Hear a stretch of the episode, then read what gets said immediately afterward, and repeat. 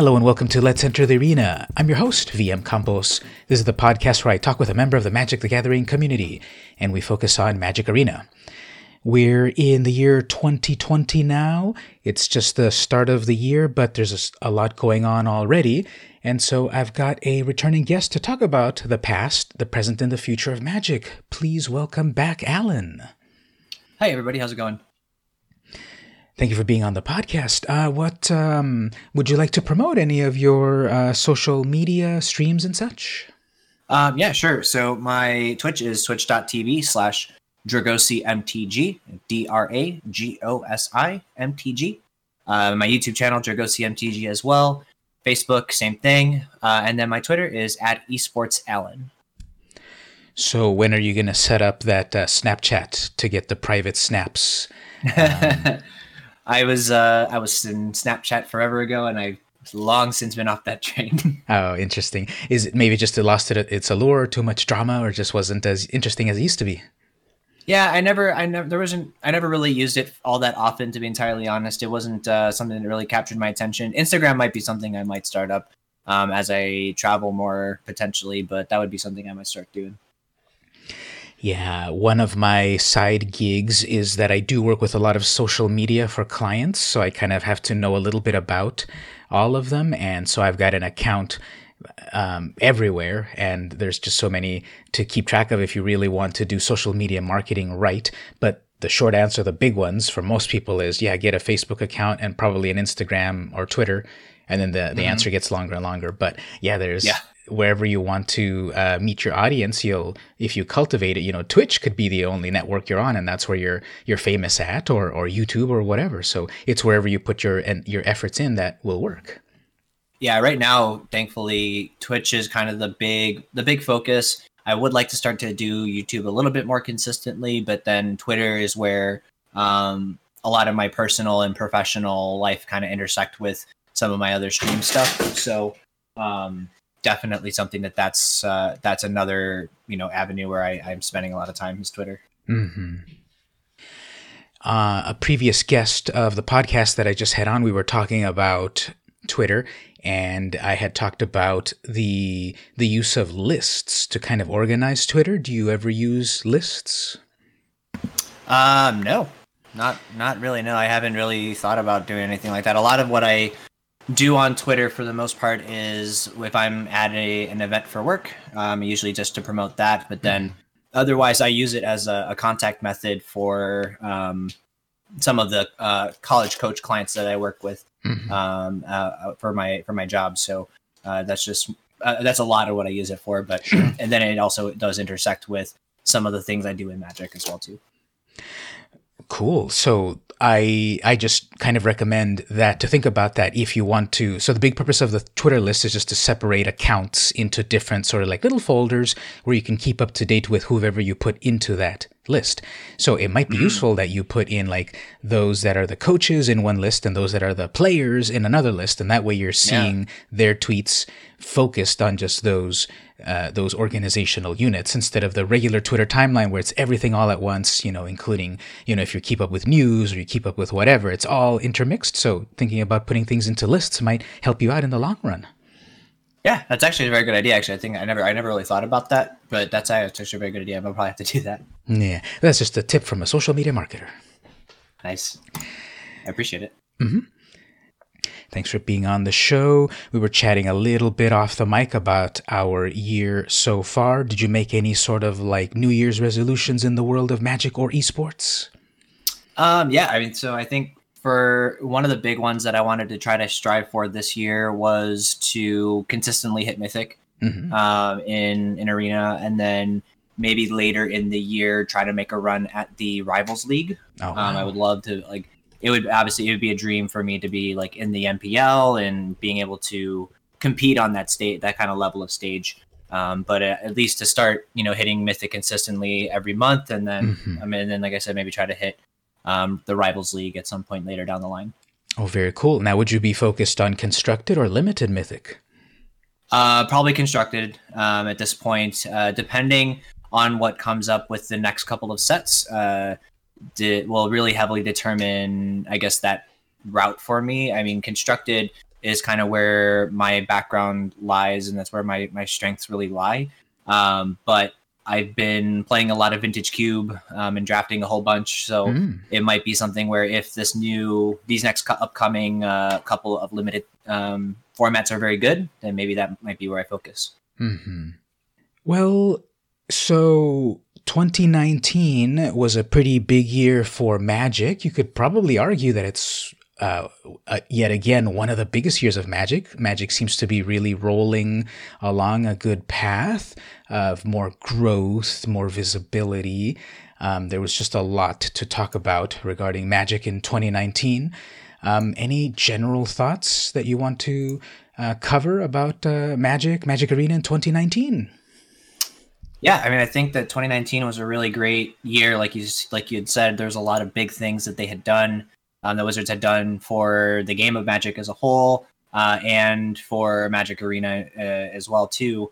Uh, so yeah, very very exciting stuff, and I think that uh, I, we just had the um, the January state of the game come out today hmm. Uh, for for Arena and kind of what they had planned on the horizons for 2020 and the things that from what they had said um, that was on the the development roadmap um, everything in there was slated for 2020 and tentatively, um, and things of that nature included things like um, Cube Draft and Pioneer mat remasters and stuff like that. So I think there's a lot of really great things to be coming up, but they've made a lot of great strides in um, in just the game of Magic in the past year for sure. Mm-hmm. I pride myself on being organized or ready for the podcast, but you just blindsided me. There's a new state of the beta, which I've got to go read. But no, we got to do this podcast first, so I'll get to it. but that's very cool. So good. It sounds like um, the transparency of the company within the game. I think you could argue that it's uh, both sides of the coin, that they could be more transparent on one aspect, but they're very transparent on another aspect. I think it's it's on an even keel. I think things are good that they do these these monthly state of the games, that they release info as necessary, and that they seem to listen to community feedback. So getting good feedback from the community to then improve the game, I think everyone wins that way.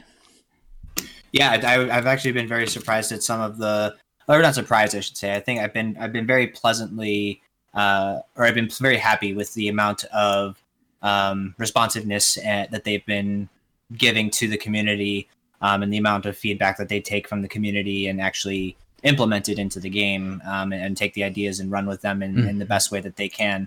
Um, it's not every day that you get a developer that is willing to make those concessions when and you know and, and admit when they yeah. had made a mistake and the community knows you know kind of what's the better way to go and wizards has done a very good job of that so far this year mm-hmm.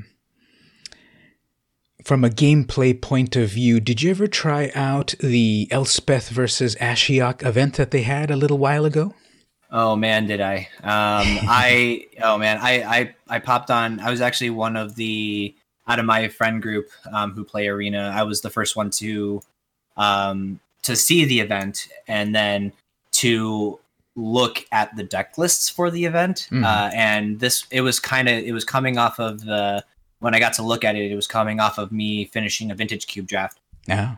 And man, I I love vintage cube. So seeing things like Black Lotus, Mox Sapphire, Mox yeah. um, Mox Jet, Ancestral Recall, Sol Ring, all in the same on on Magic Arena. Um, really got me excited for what potentially they have coming up in the future uh, for for the game. Um, just because the I love Vintage is probably one of is my favorite competitive constructive format um, of all time. Just because of the you know the very detailed and in-depth lines of play and the mm. crazy powerful things you can do and then and, and i guess adjacent to that is vintage cube mm. um, and i love vintage cube so seeing that on arena got me super jazzed yeah, I think it really showed the possibility of what can be done with the client. I know that it mm-hmm. really feels like it's just focused on standard and you know you can do cool things in standard of course but when you have a larger card pool to work with there's just so many more possibilities so when i jumped in and played i played the i pretty much played the ashiok deck and i don't remember how many days this event was open it, it felt like it was a little too short it was definitely less than a week wasn't it maybe just like three days or something yeah it was it was probably yeah between between like four days to a week at the most, if if it was a week. But mm-hmm. yeah, it did feel kind of short. So when I play that Ashiok deck, I didn't really go through the deck list very much. I thought, well, it's just going to be like these Planeswalker decks, you know, these twenty dollar Planes right. decks that they sell. And then uh, I was uh, I was actually on stream the first time that I was playing it, and uh, then you know I got that first fan of seven cards, and it's like this is a Mox in my hand. And I'm like, yeah. wow. So then I, as I then looked back through the deck list, I saw there's a Black Lotus in here. So mm-hmm. um, someone had commented online that it's like this uh, this is like people many people's or most people's exposure to playing with power 9 cards. They're just so yeah. mythic for most people. You hear about black lotus you hear about the moxen you hear about ancestral recall and that you know th- those are those cards are so powerful they're just not in the game anymore uh, to the average person. And playing them on the digital client and having the animation and just being able to do things with that power 9 is like people people can see why they're called a power 9 Mm-hmm. Yeah, exactly. Yeah, when I when I actually saw when I played the event for the first time, I looked because whenever they have those kind of like um, those pre-constructed events, I always look at the deck list before I jump into any games, just because I want to get an idea of what's actually going on mm. with the decks. And I looked at it, and I'm like, oh, okay, cool. There's like you know some new cards from Theros Beyond Death, and there's some old like Theros cards. There's like Hero's Downfall, and then I looked over to the left. Or I, am sorry, I looked at the lands and I saw Underground Sea. I was like, wait a minute, that's not that's not a thing. Hold on a second. Then I looked to the far left of the screen and then I saw the Moxes and the Lotus and the Recall, and I was like, yeah. oh my goodness, this is actually happening. um, and then as I'm like, okay, cool, okay, so this is cool. Let's go to the other deck and let's see what's in the other deck. And I saw, oh gosh, there's Sol Ring, mm. Sword of Fire and Ice. Um, like there was some like very powerful Mox uh Mox uh Pearl and stuff was in there. Black Lotus is like, oh my goodness, there's some incredibly powerful cards in these in, mm. in these decks. Like, what are they doing? And I remembered on the horizons is Cube Draft. Mm-hmm. And I thought, man, if they could do Vintage Cube in Magic Arena, I would never have to touch Magic Online ever again. I would just be on Magic Arena 100% of the time never touch just vintage cube drafting pretty much all day every day, mm-hmm. uh, on arena because that would be that would make me so happy but i was thinking about what they could be doing with the cube drafting thing um, and i have a few ideas about what they'd be doing there but i don't know yeah. if it's vintage cube but which makes me kind of sad but I, there's a few things they could definitely be doing with the cube sure did you manage to pull off any amazing turns with uh, with those uh, power cards? Yeah, I think I was. It was actually with the. I'm trying, I have to remember what was in the um, in the deck list. Um, um, but it was essentially like turn, like it was like turn one. Oh yeah, yeah. It was with the Elspeth deck. It was turn one land, Mox, Lotus, um, Sol Ring into uh into the sword and a creature, mm-hmm. and then turn two I was able to equip an attack and like I it, the game the basically the game ended after yes, that. like exactly. it was it was pretty insane. Like I just dumped my hand on the table yes. uh, and and then kind of proceed to go off and from the other side like on the Elspeth side I think I got a turn was Elspeth five or six mana or not Elspeth. I'm sorry, Ashiok. Ashiok. Ashiok? Um, I don't recall, but I think they were both up there in the five or six range. That's why I thought this is just going to be a Planeswalker deck. So the Ashiok was five mana. So yeah, I think I remember doing like a turn one Ashiok um, with like land, land Mox Lotus, um, Ashiok, and that was that was pretty pretty backbreaking. Yeah, because then right away you get to create those little nightmares, those little two, three nightmares that when they block or attack, they do their mill. Right, you're right, exactly. So you get to kind of start that value train a little bit, uh, or actually much, much earlier yeah. um, than you normally would, mm-hmm. which, uh, yeah, which was pretty insane. Um, mm. I was, but that's why I love vintage. That's why I love vintage cube. Um, being able to do something absolutely ridiculous in vintage cube is like turn one, um, land, dark ritual, lotus, mox, um, Ashiok, or sorry, not Ashiok, uh, Liliana of the Veil into Dark mm. Confidant on turn one, and just like kind of you know grind out you know your opponent's hand and gain value from your from your dark confidant and stuff yeah. like that's the kind of stuff i love just doing some like incredibly powerful turn one and turn two plays yeah that's isn't that the format that you know you could be dead by turn three if things don't go right oh yeah very i mean very much so you could be dead on you could be dead on turn one to be entirely honest in vintage. Yeah. let's, let's be real. Yes, I don't recall doing anything really amazing, but it felt really cool to play the zero cost artifact. You know, the Mox. It felt really cool to play one to pay one blue mana, draw three cards with no mm-hmm. restrictions at all. Because I'm more used to playing with Brainstorm when I was playing back mm-hmm. in the '90s. Back with Ice Age, they tried to fix uh, Ancestral Recall with. Um, brainstorm, right? One blue, draw three, put two back. Well, here is draw three, keep them. That's it. Uh, right. So that was really cool. Um, what my opponent did do sounded very similar to what you did, or what my opponent did sounded um, sounded very similar to what you did in terms of they they did they're also basically dumped out their whole hand and they managed to summon the Cavalier of Dawn on turn one. So oh, there's wow. that four six uh, turn one, and I think they even they might have had then the ability to you know how the Cavalier can then destroy something and make a 3 3. I think they even went as far as doing that. So they had two big creatures by the first turn. And that oh, wow. just shows the power of the Power 9. I guess they named it well. Yeah, yeah, pretty much. The one thing I've always thought about the Power 9 that was interesting was why all of the non artifact cards were in blue. Uh, mm. Like, what was so special about blue? And they literally, they just made blue the most powerful color in, in the game because of that at the time like, yeah. which is was very very interesting because like looking at comparatively what the rest of the cards in the in like alpha um, and beta were doing, uh, they were definitely not on the same level as blue. So you kind of uh, almost felt like you had to play blue back then. But yeah, I don't know. I, I, I pl- back then that was kind of before, well, not before my time, I should say. But that was like I was three years old, I think, or four years old when when Magic came out. So it was definitely not something that uh, I would have been I would have been involved in. So I had no idea what that was like back then. Yeah, it was sort of also revealed simply in, in the boon cycle, you know, the one mana for three result. Blue's got mm. the one blue for three cards, black's got the one black for three mana, red has got the one red for three damage, green has got the one green for plus three plus three on a creature, and then white has gain three life. Oh right, yeah, that's true. But it, yeah, like arguably, like the three cards feels the best the three damage and the three mana are very close seconds, and yeah. the rest of them are kind of just yeah, kind of eh. But like yeah, like I think benchmarking affects the cards are so much more impactful. Yes.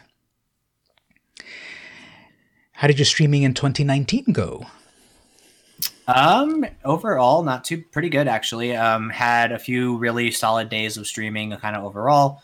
Um, I was always I was a part of every Magic um, streamer preview event for mm-hmm. Arena.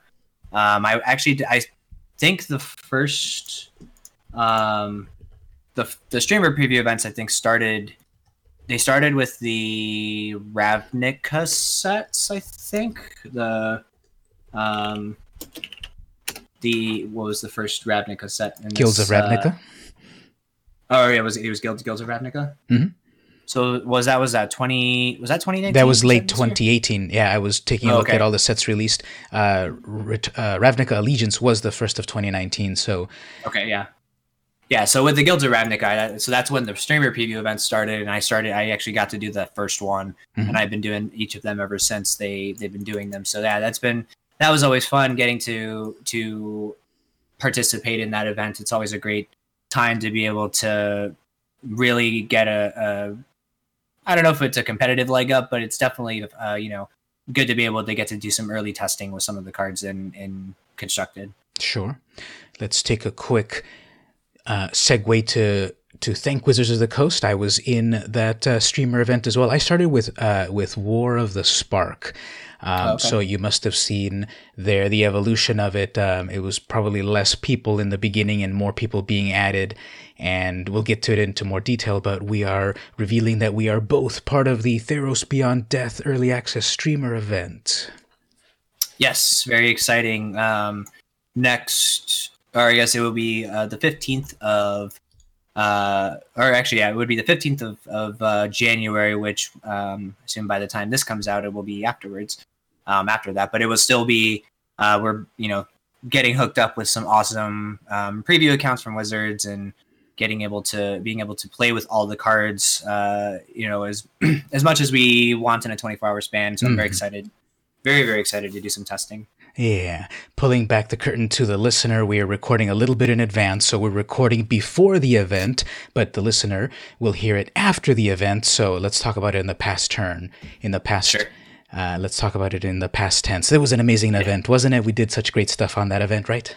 Oh man, yeah, very. You know the you know Gray Merchant of Asphodel uh, getting reprinted into Theros was an absolutely blowout uh, in a lot of my games. Mono Black Devotion is so good.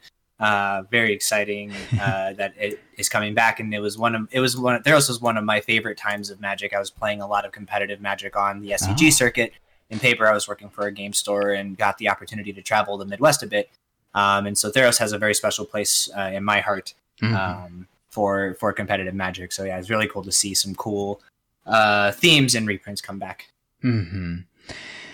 I wasn't playing during that time, but various guests have been on the show uh, talking about that that's when they started or got back into magic and it seems like kind of cyclical. There's it sort of feels like there's generations of people that played magic uh, that they started at a certain point when they were much younger then they stopped for a little while for various reasons and they got back into it and then um, they, people just take time off and such. So uh, theros yeah. like you're saying it, it it is formative it is memorable to you and it's cool to kind of see a return to it with a new twist. Yeah definitely. I mean i was also even playing so I was I started um, kind of like when we we had talked about this kind of in the last episode or last time I was on.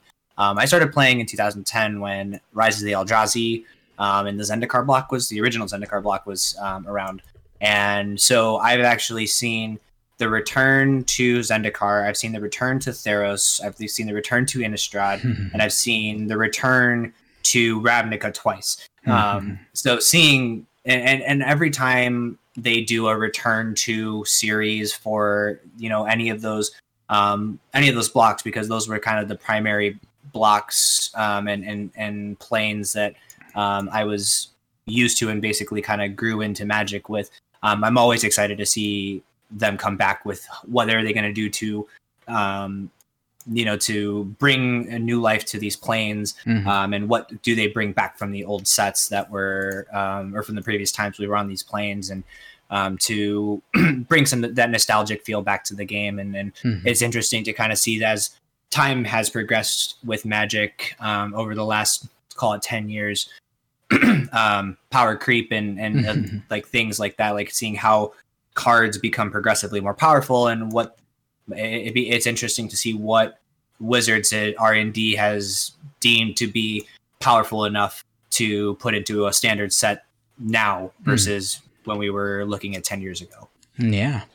And they have then the tools to kind of smooth things out because Grey Merchant of Asphodel was a common and now it's uncommon. Yeah, very true. Very true. It's actually interesting that they decided that that was the card to bring back. Um, because I don't think that there was any. I don't think there was any.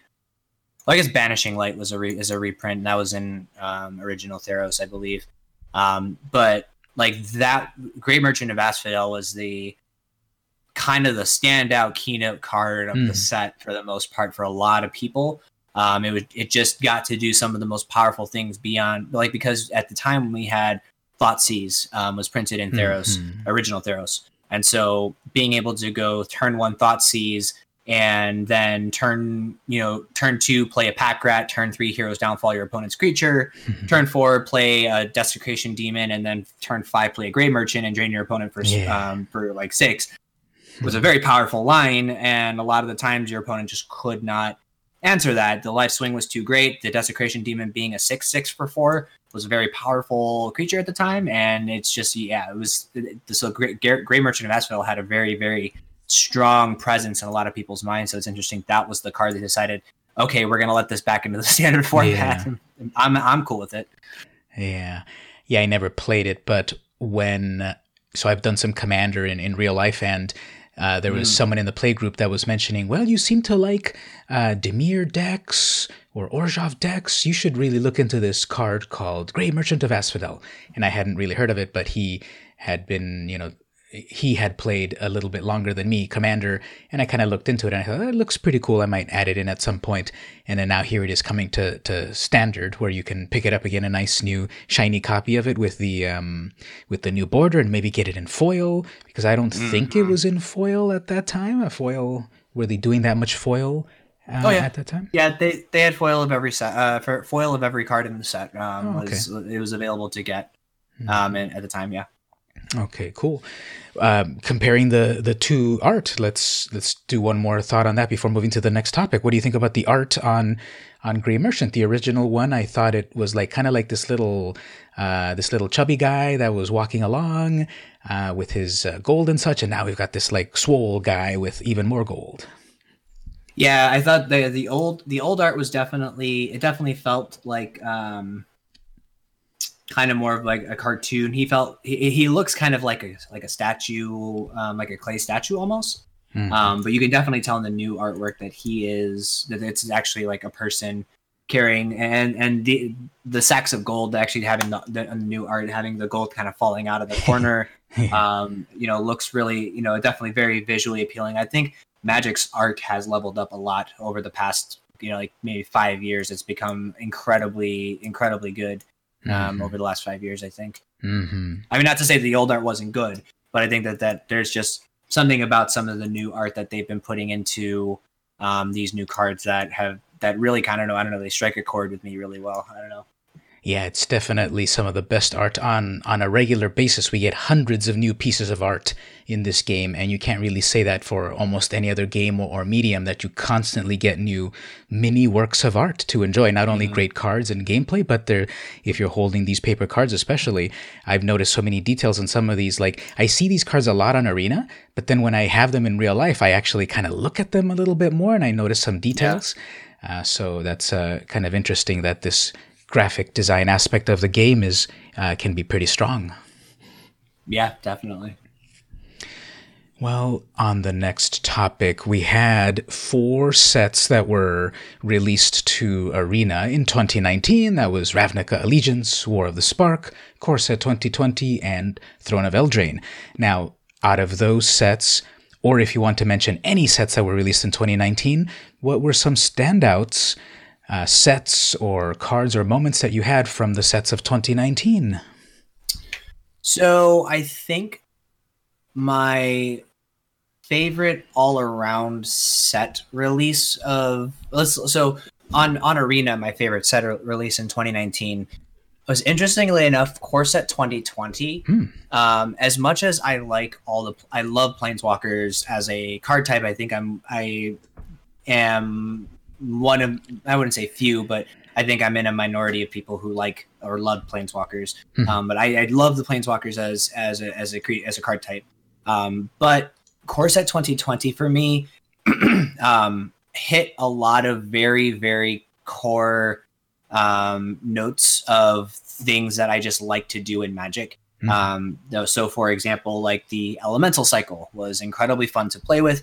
I built an Omnath commander deck in real life, uh, uh, which ended up becoming a, a really fun lands deck. Mm-hmm. Um, and I think having a couple very powerful planeswalkers, a couple very core pieces of uh, mechanics and gameplay, but having the cards be interesting and more than just kind of vanilla three threes mm-hmm. um, for three. Uh, they did a very very good job with the core set 2020 this year. So I'm, I'm I think that was probably my favorite digital release. As far as my favorite paper release though, um, just because I think the um, the impact it had on the game and the limited experience with it, Modern Horizons was actually mm-hmm. probably my favorite um, paper release. It mm-hmm. was it was incredibly fun to draft, incredibly fun to sealed. Um, there were some really cool archetypes uh, that you could do in the limited environment, and the impact on the constructed formats in you know legacy, modern, um, vintage, and commander uh, you know, it was incredible what some of the cards were were doing and able to do. Um, so yeah, definitely, yeah, Modern Horizons was great. The Core Set 2020, um, how you said that it wasn't just like plain three threes. It's really cool how they managed to do some reprints plus new cards because back when I first played Magic, uh, the core set back then was fourth edition. So, you know, it was the fourth mm. iteration of the core set. And back then it was all completely reprints. And I think they went into complete reprints until like 10th edition, you know, at least 10 years into Magic's life. And then after yeah. that, they thought, well, let's uh, maybe put in some new cards in here. Not super overpowered cards, but let's put in some new cards because we also want to sell this, this set. Um, so nowadays, the commonality of it is that there are reprints plus new cards. And like you're saying, um, I think you found a lot of interest in it that it wasn't just like, here's an intro product. They obviously put them in the higher rarities, but here's a here's a product for people of perhaps all skill levels to play with. Um, what did you think about like the cycle of Chandras in in that set? So Chandra is one of my favorite planeswalkers of all time. I don't know why. Mm-hmm. Um, I back in I guess actually it would have been in the Ravnica, uh, Return to Ravnica and OG Theros um, era of uh, of Magic, which is they were the they were back to back sets. Um, I played a Jeskai Planeswalker deck, uh, Jeskai Super Friends with um, Chandra, uh, Pyromaster, and uh, Jace, uh, Architect of Thought, and Elspeth, Sun's Champion, and the Ral Zarek. Mm-hmm. Um, and I was always, always, always, always happy to have um, to draw my my Chandra mm-hmm. uh, when I, and, and, play whatever I could and, and just gain incremental card val- uh, card advantage over with that card uh, with with her. And the new Chandra, um, Awakened Inferno, is probably my second favorite Chandra I think of all time. I think mm-hmm. my favorite Chandra has to be the one from Oath of the Gatewatch or the or or Battle for Zendikar, whichever set she was in, which is the six mana one that made two three ones that attacked, and then the, and then it had a wipe uh, board wipe ability, and then it had a wheel effect. Mm-hmm. Um, I forget what her what that one was, but that that six mana Chandra was probably my my favorite Chandra, and then Awakened Inferno is like a very very close 2nd mm-hmm. But the the common un, or the uncommon rare Chandra uh, mythic Chandra cycle, um, kind of as a whole, I thought was a very interesting, a very flavorfully cool idea, and I would love to see them do it again with a different planeswalker that might be the place to do it because after the reintroduction of core sets with 2019, that was sort of like a, a Nicol Bolas uh, focused sort of set. Mm-hmm. Um, mm-hmm. And so to then have a Chandra focused set in 2020, that's cool. And maybe another Planeswalker in in the next core set. So that might be something to look forward to. Um, that, of course, started off from War of the Spark doing uncommon Planeswalkers and doing um, rare planeswalkers. When when planeswalkers first debuted, there was only rare planeswalkers because there wasn't mm-hmm. a uh, mythic slot yet. But now, of course, they're all mythic, and the original Lorwyn have been upshifted to mythic. So I think it was pretty cool that War of the Spark did that whole new paradigm of uncommon and uh, rare planeswalkers, especially with static abilities. So, what did you think about that sort of like revolutionary change about 10 years after the first planeswalkers? Yeah, the static abilities is definitely a nice um, a nice iteration on the archetype a bit or on, on the cards um, card type a bit. Uh, just kind of introducing a new way to um, really I guess to kind of build like to build your deck and to really have like it's just good. I think it's interesting design for sure. Um, what some of those static abilities were uh, definitely questionable for some, um, but very very cool for other ones. Um, well, not not when you're on the receiving end of like once again, right, Narset yeah. doesn't let me draw my card. right, exactly. I mean, I I, I loved playing Narset in Standard, and and I, even playing against Narset in Standard really wasn't that terrible. Mm-hmm. I found recently that Narset in Commander is so so powerful. Yeah. Um, just like man, I feel like that card should just not exist in Commander at all. But yeah, no, I, I definitely agree. It's just like being on the receiving end of a of a, of a lock piece yeah. um, is is never fun. So on the one hand, you don't realize how much card draw there is, especially in Commander, uh, but because oh, yeah. it's kind of just so automatic. Like, okay, I'll, I'll crack a fetch or whatever. Just do any sort of draw extra card or search for a card, and then it's like Narset is like, nope. Yeah, and then on right. Arena you get the, the little fun effect and the sound right. the sound effect and the little uh, uh, ripple or whatever on her card to remind yeah. you, no, you can't quite do that. yep, yep. Uh, one uh, one thing that I liked doing in uh, you were talking about uh, Awakened Inferno, and uh, she's not counterable, but what you can counter is Tale's End. Using Tale's End, you can counter those abilities. So I enjoyed that, mm even though my opponent was like, "Here's my Chandra, you can't deal with her." Yes, I can deal with the activated abilities apparently with with a uh, with a Tale's End. yeah, that Tale's End was actually one of those sneaky, sneakily powerful cards that um, was that I didn't even think about for for Brawl, for example. Actually, mm-hmm. um, when I was when I was building my my Brawl decks, I never thought, oh man, yeah, Tale's End's going to be actually an incredibly powerful card um, in in that format, and it ended up becoming really really good. The other thing I would say, speaking of Chandra or of like quote unquote countering Chandra, even though she can't be countered, is um, mm-hmm. uh, Aether Gust. Aether Gust is that the card? Yeah, yeah, the with the one with the cow flipping. Uh, yeah, the one, yeah, the one with the cow, where you can put the, you can basically put the card on top of the library. It doesn't mm. counter the spell, but it just puts the card from the stack on top of the library. So it's kind of like a Venser sort of effect where you can remove it from the stack and put it somewhere else so that it's not in play. So mm. you just kind of buy yourself a turn. Yeah. Um, is, which is kind of interesting. It's just like more of these like really interesting design choices in a lot of these cards. Mm. Um, yeah, just like goes in goes into why like th- this set as a whole I think was really great. Um, and because that yeah, Aether Gust was in twenty uh, core twenty twenty. Mm-hmm. Um, and then also just kind of like why like this year they were I felt like they were on point with a lot of the design choices that they made for the cards. Mm-hmm.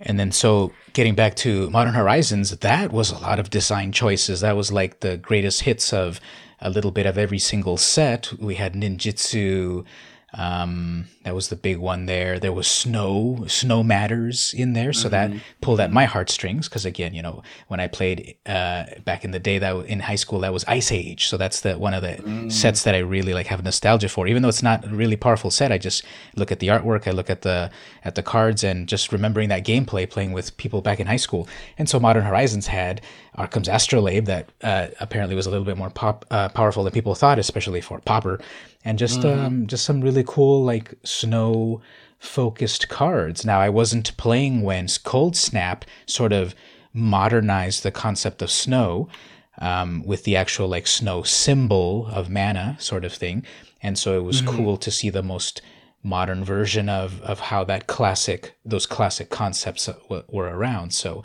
any kind of thoughts on what was a one of your favorite uh, uh, cards or or concepts from Modern Horizons? So, one of the most one of the things I love to do the most in Magic, um, or like one of my favorite themes is it's not a good theme by any stretch of the imagination, but it's uh, it's chaos. Um, I love chaos mechanics. So, for example, in for 2020, Golos was my favorite card in 2020, hands down by mm-hmm. a long shot. Um, I actually built a commander deck around Golos, uh, and it was in, you know it's, it's super fun. Um, and that's a very much a chaosy um, top of the deck matters uh, kinds of kind of deck. Mm-hmm. Um, in Modern Horizons, to kind of keep on that theme, Urza was uh, mm-hmm. incredibly powerful. Uh, you know, just for his ability to make tons of mana for one, yeah. but the um, eff- effectively the the mind's desire effect of the one shot mind's desire shuffle your library and you can cast uh, exile the top card of your library you can cast it for free uh, was something that i found really really appealing and i really really love um, and every time whenever I, I, can draft an urza in say like vintage cube i have uh, if I if it's not gonna you know if I'm not in like mono black reanimator or something or mono green, I maybe if I'm mono green I might actually do it, but um, mm-hmm. I usually try to draft Urza because I love that kind of um, you know like top of the library, get a card for free, um, chaosy kind of effect. Like just mm-hmm. let's just see what happens. Let's roll the dice. Mm-hmm. Have you built a Golos Brawl deck for Arena? Yes, I have. I built a I built a Golos Brawl deck, um, and then and in that um, obviously, because of Golos, I, I at the time was playing Field of the Dead. Um, I don't. Is it, did they did they ban that? I think they no. It's that. still available in Brawl. Oh, is it? Oh, they okay. So yeah, so it has Field of the Dead. Um, but then I also play. I play a lot of um, friendly Brawl, which is like mm, essentially yeah. like the historic, historic Brawl. brawl yeah.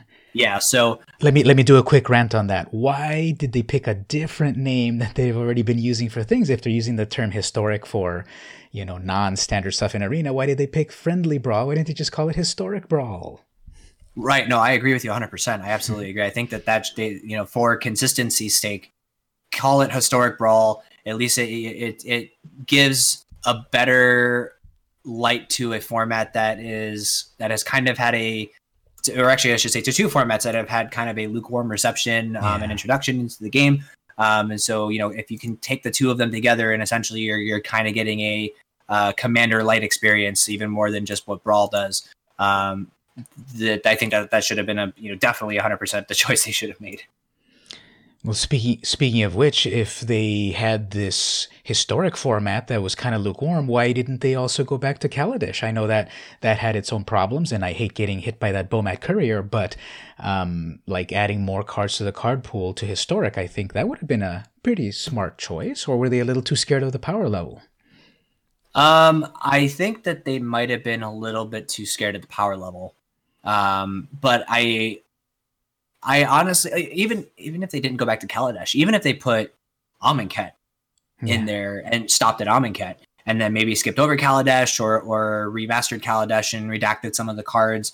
I mean, to be entirely honest, like I think if they just they can they can ban cards out of the format, so they yeah. should honestly just say, all right, let's open up the doors to Kaladesh and Amonkhet, and let's just go all the way back as far as we can right now and and just see how the format shakes up. And if things become too powerful, we can ban them out. We can ban out cards.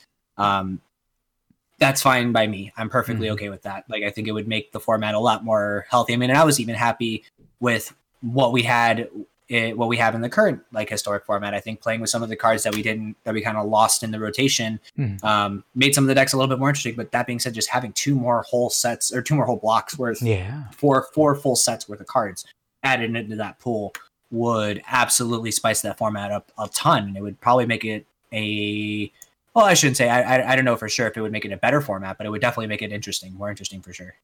Yeah, more cards to play more Magic is more good. Oh yeah, I agree. So, final thoughts on the sets released in 2019. Yeah, I mean, I think they, I think Wizards did a really great job um, with what they are, what they did with 2019. I think that the flavor and and stuff for so like obviously having the the Ravnica sets kind of be uh, the big standard focus of 2019, and then going into a very interesting and very flavorful one-off of Eldraine. Um, they nailed that one. I think that they took the direction of the the Grimm's fairy tale stuff and, and whatnot, and, and took it to a whole new place. Um, it was very very well done. Uh, again, the art and the design team has done a very stellar job with the sets so far. Um, and I'm very excited for what they have for. Obviously, we've seen we have the whole um, Theros spoilers out now, mm-hmm. so, and we can kind of see what they've done, and they've done some incredible things with that.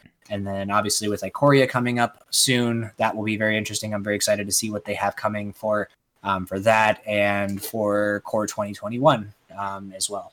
Yeah, and then we have a return to Zendikar at the end of the year in 2020. Yeah, return to Zendikar for the third time, which I'm, I'm kind of surprised that it's coming so soon, but I guess it's I, I don't know. I'm very interested to see what they're going to do because uh, I if I recall the story for Zendikar didn't end very well um, from the Gatewatch perspective, but I could be wrong there. I don't remember 100%, but very interested to see what they do going back to that plane again. I mean, are and also thinking about like going back to planes are they going to be doing any kind of reprints that are very much needed like mm-hmm. are they going to reprint the reprint they're probably not going to reprint the fetch lands but like, like would they reprint the fetch lands again um, or or not? Or what other things are they going to try to put back into it? Are they going to bring the full Eldrazi suite again um, and, and make that a big focus again? What what I, i'm very curious I believe but, from like the press release or whatever about that roadmap, um, or maybe Mark Rosewater mentioned somewhere. I think they they're not really going to do any Eldrazi stuff just because they mm. the original outing in Zendikar was you know the whole landfall adventure sort of uh, concept, and then with the first return to Zendikar, there was the whole Eldrazi uh, storyline, and that's wrapped up ish. So it seems like, unless it's a misdirection, that they're not really going to do much Eldrazi in in the next uh, Zendikar. Well, that, I guess that'll be a good uh, a good nice change of pace. Um, yeah, because there's only so much Eldrazi that one one set can you know that we can mm-hmm. take so much of. Yeah, exactly. Um, You're not tired of like a Emrakul, you know, Tron Emrakul into it and such anymore. I mean, I love, I love, you know, cheating big things into play. I love, you know, like you know, like I said, from the Golos perspective, cheating yeah. big Eldrazi into play, or cheating, you know, or, or uh, sneak attack, or through the breach uh, in in the cube, through things like Emrakul into play and stuff. But I think it's uh, I think it's time for some other big like I was actually interestingly enough I was very happy to receive for Theros the Return of the Titans um, or, or, or like a pseudo Titan series kind of card like effectively mm-hmm. um, like six mana six six when they enter the battlefield or attack has an effect. Yeah. Um, you know, like I was very happy to see that and what like I'm very curious as to what they're going to bring for more of those because they only put as far as I could tell I think they only put two Titans in the set um, in Theros. So mm-hmm. I'm curious where the other the other ones are they might make sense eventually in in Ikoria because that's supposed yeah. to be some sort of monster theme set. They're being very vague about yeah. it, but it's like build your own monster or something, uh, which makes me think of the old Frankenstein card. Did you know? Do you mm. know about that one? Uh, was that was that from like one of the unsets or something? No, that was that was way old. That was from. Let me just send it to you right here. That was from way back in the set The Dark. So that was 1994. Oh, Oh, yeah, I, I, I never play a lot with the dark. I never played that card, but let me just send it to you right there. That was like the original build a monster card with these weird counters that were uh, uh, plus plus two plus zero or plus one plus one or plus zero plus two. So basically, oh, okay. you can change it up. You can re, re recreate that monster as as you wish. Oh, that's interesting. Actually, it's a very interesting design. Um, I actually kind of like that. That's kind of like what they they they did this um, sort of thing again with uh, the mimeoplasm um, for Commander, one of the Commander precon, um, the, the first Commander precon release. Mm-hmm. Um, kind of has a similar feel um, where you get to exile two different creatures and you like get the uh, the power and the effect of one and the toughness of the other or something like that. Um, let's see. Uh, uh, mimeoplasm says as it enters battlefield, you may exile two creature cards from graveyards. If you do, it, uh, it enters the battlefield as a copy of one of those with a number of additional plus one plus one counters equal to the power of the second. Mm. So it's kind of like you get to sort of build, you know, like like similarly make your own yeah. monster or make your own ooze, I guess, if you added two mm. creatures. So kind of interesting. I, I, I'm actually kind of curious. I'm very excited to see what they do with that kind of mechanic. If that's what they're kind of exploring for Ikoria, that'll be actually really cool. I think. What if they also somehow managed to bring in the meld? Or what's what was it called? What was the mechanic of unstable called? Where you could join two cards together? Did you ever play any unstable? Oh, I I I had some unstable in my in like a chaos draft that I did at PAX East, but I never really I never drafted um, just the set on its own. But yeah, I know what you're. But I know what you're talking about, though. Yeah, mm-hmm. that'd be interesting. Mm-hmm. Yeah, that might be an interesting way to do it, like putting stacking the cards next to each other. Exactly. We had a version of that, I guess, over Shadows over Innistrad, where you could meld. Maybe that's the keyword that I'm thinking of. But on yeah. Shadows, you could take, you know, what was it like Brunhild and someone else, and make some huge, horrible Eldrazi Angel thing out of two cards. So maybe we'll get right. something like that um, for Ikoria. Yeah, Meld was the Meld was the mechanic from uh, from Shadows over Innistrad. Yeah, that was okay. Yeah, it was, it was Augment. That's it. Augment was the one oh, in yeah. Unstable. Okay. So many names. Yeah, right. Um, actually, so I, I, wanted to get your thought on, on this. I don't know if you had actually seen this um, at all from a Ther- from Theros um, specifically, um, but there's a card in Theros that's called um, Elspeth's Nightmare, is uh, one of the sagas um, that has come back. I saw the artwork for it, and I know I've I've had, and I know I've read the the um, the chapters in it, but yeah, I'm to pull it up again here. So three mana, destroy target creature an opponent controls with power two or less. Okay, that that could be pretty relevant. There's a lot of uh, small creatures out there that do big things. Chapter two, target opponent reveals their hand. You choose a non-creature, non-land that player discards. Okay, so I always love you know discard effects and looking at the opponent's hand effect. And then third, exile target opponent's graveyard. Yeah, there's going to be a lot of graveyard shenanigans in this deck with escape mechanic and so forth. So mm-hmm. mm-hmm. uncommon saga to eventually, you know, three turns later, deal with someone's graveyard that's getting larger and larger. I think it does a lot of interesting things. Probably the third one might be the most relevant just because there's going to be a lot of graveyard stuff happening. Yeah, definitely. But look at look at the artwork on this card. Um, it looks like a bas relief. I think that's the official art term, B A S, bas relief, uh, when you have like a sculpture coming out from a surface. That's cool. Right. Yeah, but look at the substance of the card. So, do you know what that thing is at the top? I think it's related to something with uh, Ecor, Icor, something like that. Yeah. So that that there's no ex- ex- specific confirmation, but that is almost identical to what uh, a Phyrexian Obliterator oh, looks like. Oh, okay, yeah. From from the um, new Phyrexia set. Mm-hmm. So it's very interesting that they brought the Phyrexian, they put a Phyrexian piece of art on something in Theros. I'm very, very curious as to where this is, if this is going anywhere, um, or what's to kind of come from this, because Elspeth um, Elspeth was on the origin on, on Mirrodin during um, Mirrodin uh, besieged. Mirrodin besieged, and um, I can't remember the name of the first set. Why can't I remember the name of the first set? New Phyrexia, Mirrodin besiege, and um, Scars of Mirrodin. Scars of Mirrodin. Yes, there we go. So she was in that set. Um, so it's very interesting to see. I'm, I'm curious as to what they're going to do with that, if, they, if if anything. Um, I mean, they could just be uh, an interesting piece just to kind of tie this the the link of Elspeth together from plane to plane. Hmm. Um, but I think it'd be really cool if they did something with this to kind of because that's another place that we haven't gone back to in a while yet. Is yeah. um, is Phyrexia, Mirrodin, and for Phyrexia now, yeah. yeah. So um, it'd be very interesting to see what they do here. But well, now to... that you mention it, this new staff that she's holding um, in her Elspeth's Sun's nemesis card, that that staff is black. And let me see where is it at because I think that's that's even sort of like got a dripping effect. Wouldn't that be that Phyrexian oil?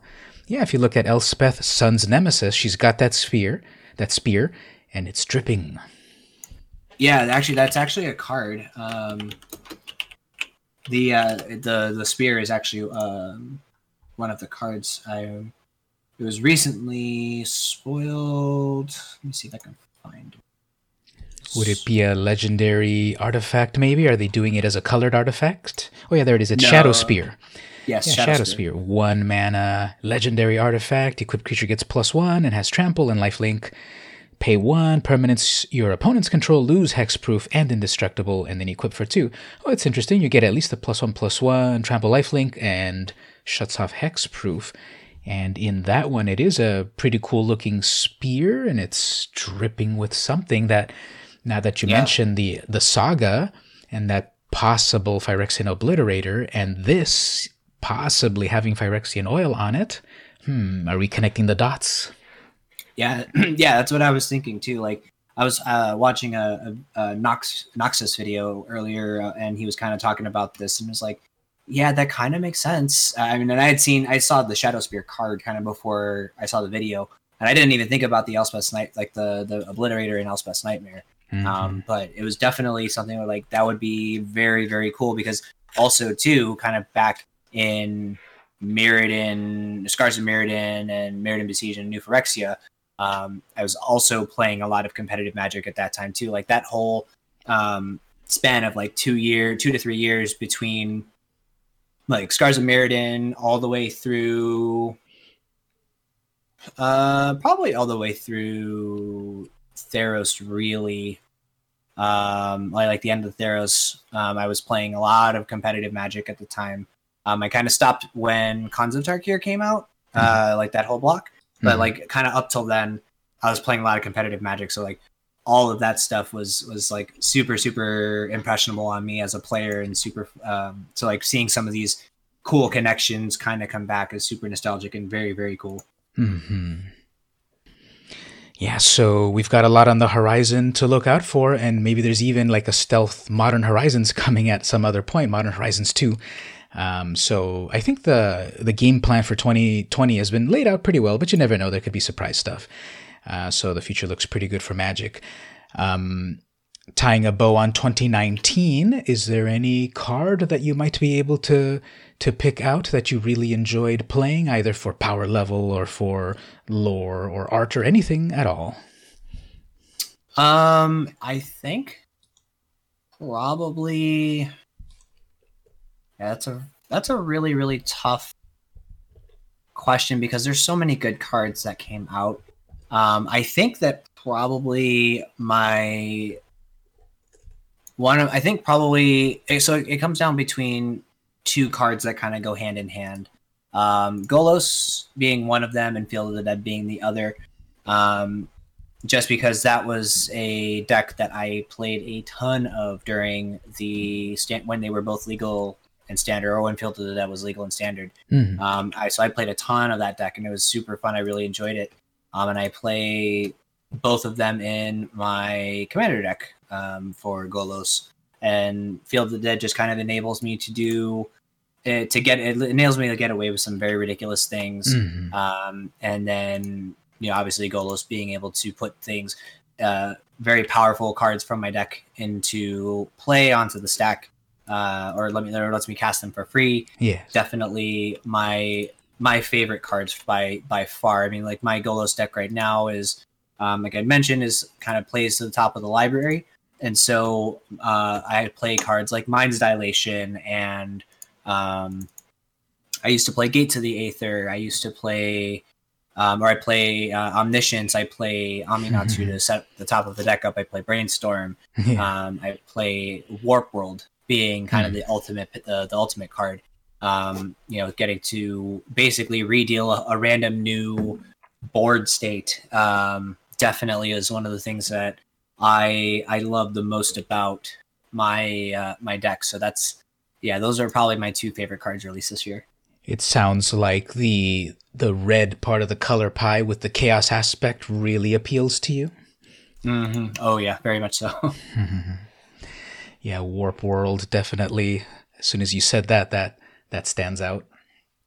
Yeah, Warp World. I mean, as much as I like, I love the card. Whenever I play the card, I feel bad for playing it because I, I, think, and, and initially when I started to play with the card, like it took way too long. It took us probably a half an hour to put all the triggers on the stack and resolve all the triggers.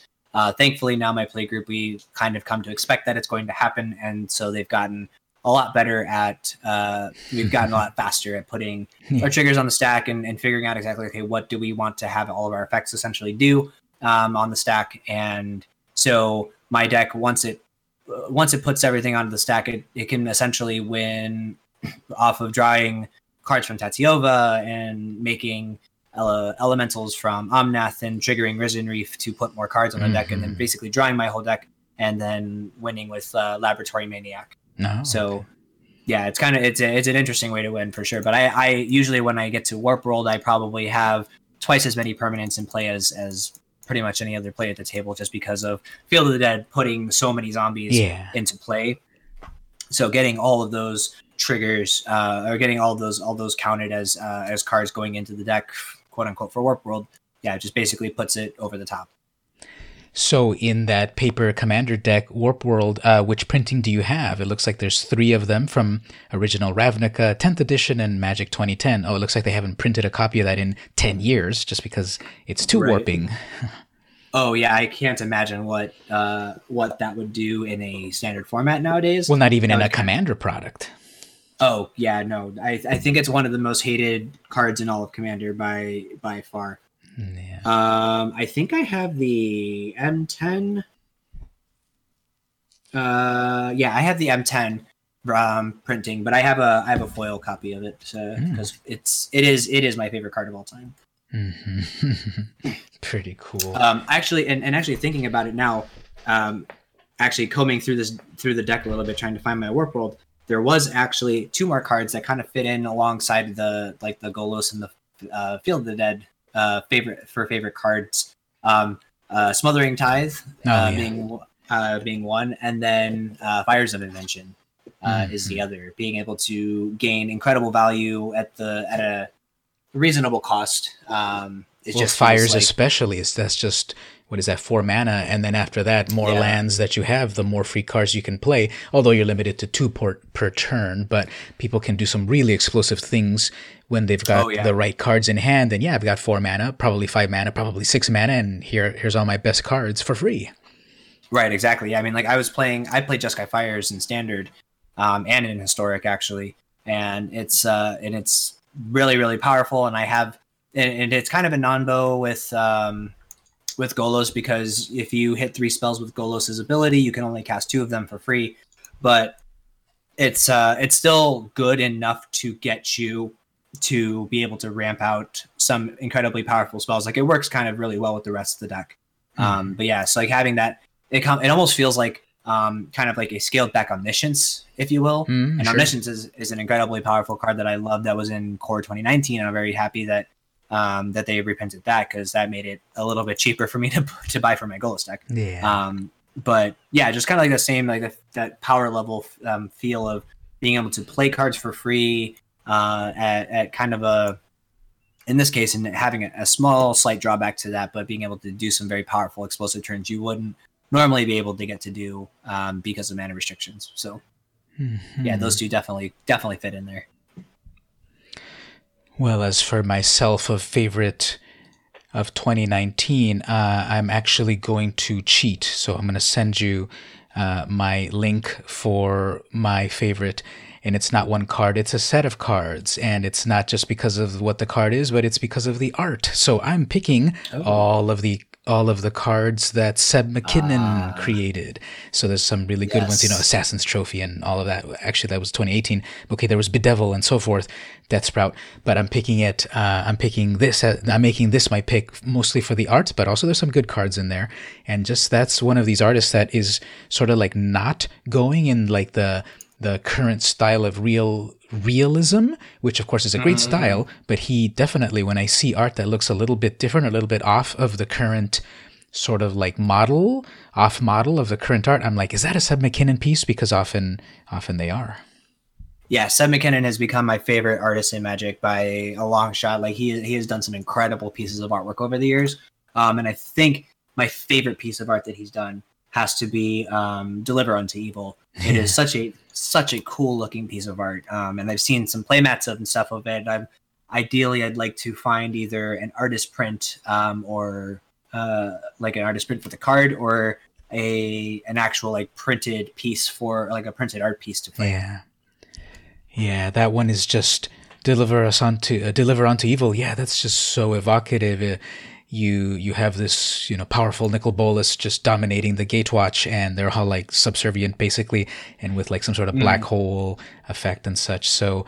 Uh, like Blood for Bones, that one's also pretty epic. It's all of these skeletons reaching out to you, and it's like there's a sense of um, dread and like violence, and uh, the the color palette in that is pretty amazing. So, yeah. agonizing syphon, even though okay, well, it's deal three damage, gain three life it's a more overcosted uh, kind of effect from from before, but just from the art of that, this guy totally being in agony as all of his energies being rendered out in its purple um, tones and all of that.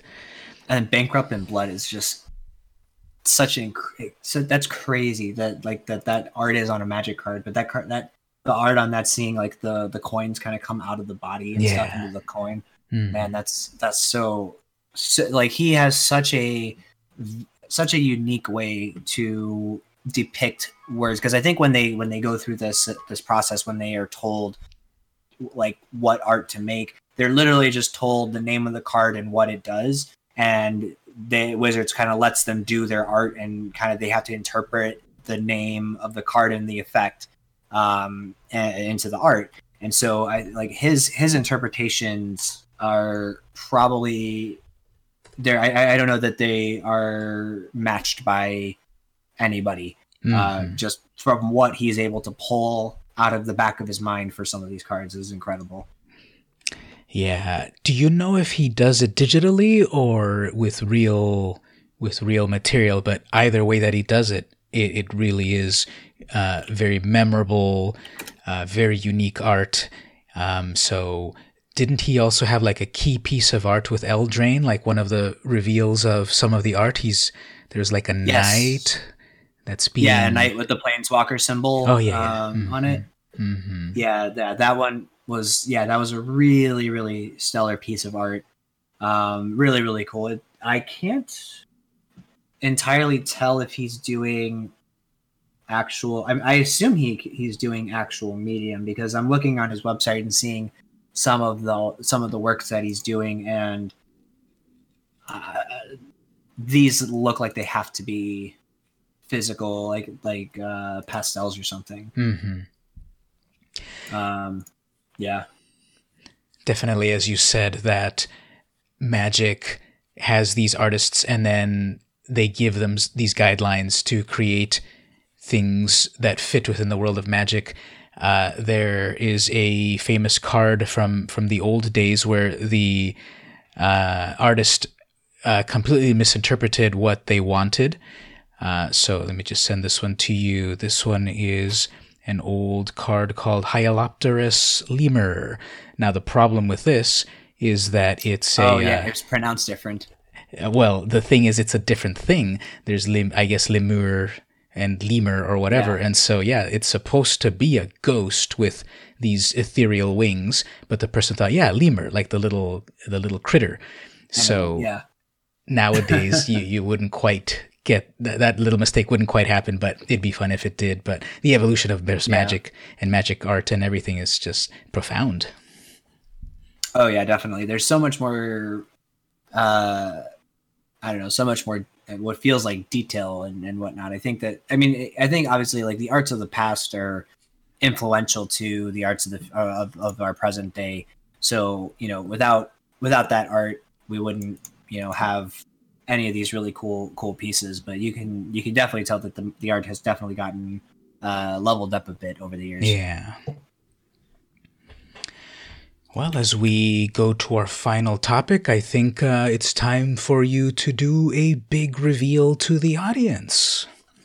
Yes, yeah, so very, very excited and very um, thankful and honored to be doing this. I was invited, uh, or I, rather, I guess I should say, I was accepted uh, by Wizards of the Coast for uh, to be a featured content creator for them for this week. So they do, or not this week, but they do uh, a a weekly um, uh, a weekly showcase of content creators in the Magic community.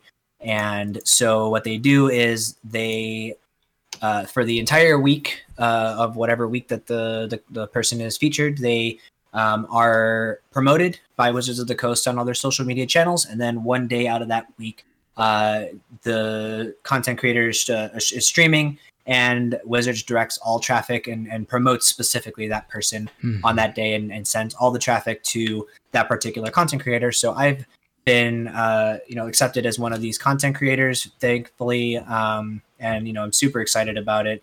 So my feature week is going to be the week of the 20th. So when this comes out, um, it will be next week, starting yeah. on Monday uh, is the week that I am be featured. I will be featured, and then Friday the twenty fourth, Eldraine or sorry, not Eldraine, Theros Beyond Death paper release. That's going to be my feature day. So mm-hmm. um, if anybody uh, wants to come and support uh, me and my stream, uh, that will be. I mean, I'm going to be streaming all week pretty much. Uh, so you know, feel free to stop by. But Friday is the feature day. That's the big day. So um, I will be streaming all day on that day, uh, starting fairly early in the morning uh, going as late as I possibly can go, uh, and we will be doing some really cool stuff, playing with some Eldraine, uh, or not Eldraine. Gosh, I can't get Eldraine out of my head. Yeah, playing with some Theros cards and uh, and uh, you know brewing some sweet decks with standard. We've we would have had about a week or so uh, of Theros being in the format, so we not a whole ton of time to uh,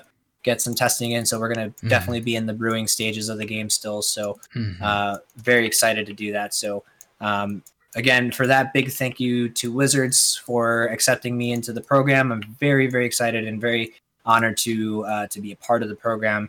Um, and VM, thank you so much for for letting me kind of you know spiel this and promote this. No problem. I think it's great to help each other out in the community. I think Magic is one of the best communities, so I was happy to to have you talk about that. And congratulations on that. It's really cool that that you were selected and and you know pulling back the curtain again. You know, there's a lot of curtains in this podcast. Um, you we had talked about this a little while ago. We obviously couldn't reveal anything because of NDAs, you know, non-disclosure agreements and such, and uh, we honor those things, of course. So thanks, Wizards, for reaching out to content creators and uh, doing cool things with them. So, yeah, congrats, the 20th. So, everyone wants to go check out. Uh, everyone should go check out Alan's streams, uh, specifically the 24th, but all, all week long that on the 20th. And you're going to be on the Wizards website. And have you already given them your, your headshot and, and such? Uh, yeah, I, yeah, I gave him, I gave him my picture and everything like that. The picture I used was actually the picture that I sent you for the, uh, for the recap for, mm, uh, 2019, which that picture has a really awesome story, uh, kind of to go with that as well. Like I was at PAX, um, PAX East uh, for work. Actually, I was on a panel about college esports, mm-hmm. and I that was during the uh, that was actually the first Mythic Invitational um, event was PAX East oh. uh, the, uh, in 2019. And mm-hmm. during that event, uh, a couple cool things. I got to meet Day9, which he has mm-hmm. been a long time uh, esports kind of like idol and, and yeah role model for me, uh, going back all the way to the StarCraft and StarCraft 2 days. Um, so I got to meet him and talk with him for a few minutes, which was incredibly awesome. Um, and then I also got to meet uh, Michelle, who from uh, the Wizards community team, uh, and she's a community manager. And I, you know, I, I, met her. I saw her. She was talking to um, Graham from LoadingReadyRun, uh, and I just kind of walked up to her. I waited for her to finish talking, um, to Graham, and then I just introduced myself, and I wanted to thank her for all the cool things that she's done and gotten, you know, given me the opportunity to do over the year. Um, and you know, I just you know thank her for all her hard work because I'm sure that it you know it isn't easy managing a bunch of uh, a bunch of us. So uh, you know, I, thanked you know thanked her for that. Um, and she actually invited me to attend the Wizards of the Coast Magic Arena uh, VIP after party oh. that night. Um, and, eh, you know, which was uh, it was essentially all community, like uh, community members, MPL members, um, the casters and stuff, uh, and, and, the community members and staff. Uh, and so it was a it was a really cool experience. Um, I got to meet some really cool people uh, during that event, and it was it was just it was I got that picture from that event. It was uh, part of the package or part of the the thing. You got that for free um, for being at the event, and so that was kind of the the cool. That's a cool story behind that picture, but mm. it was hmm. such an awesome experience to be able to go to that after party and kind of be a part of.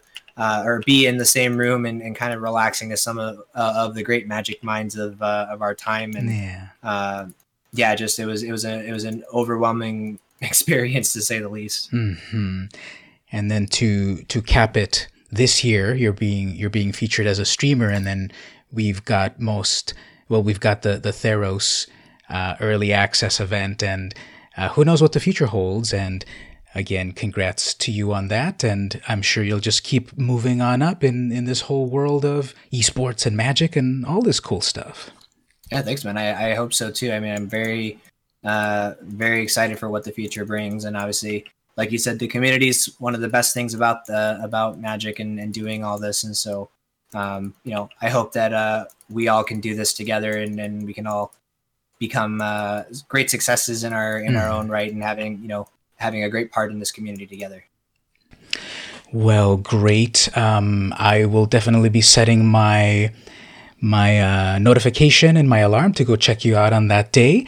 Uh, it's kind of a really cool thing. Um, I had one in uh, August of 2019 and it was really cool to be streaming and then suddenly whoa i got like 200 people or whatever hundreds of people suddenly show up on the stream and interacting with people um, and it was really cool so uh, yeah you can look forward to that and just getting a, a little bit of a bump of things and just people coming and hanging out and wishing you well to see someone doing uh, a great job in magic Cool. Yeah, I'm very excited about it.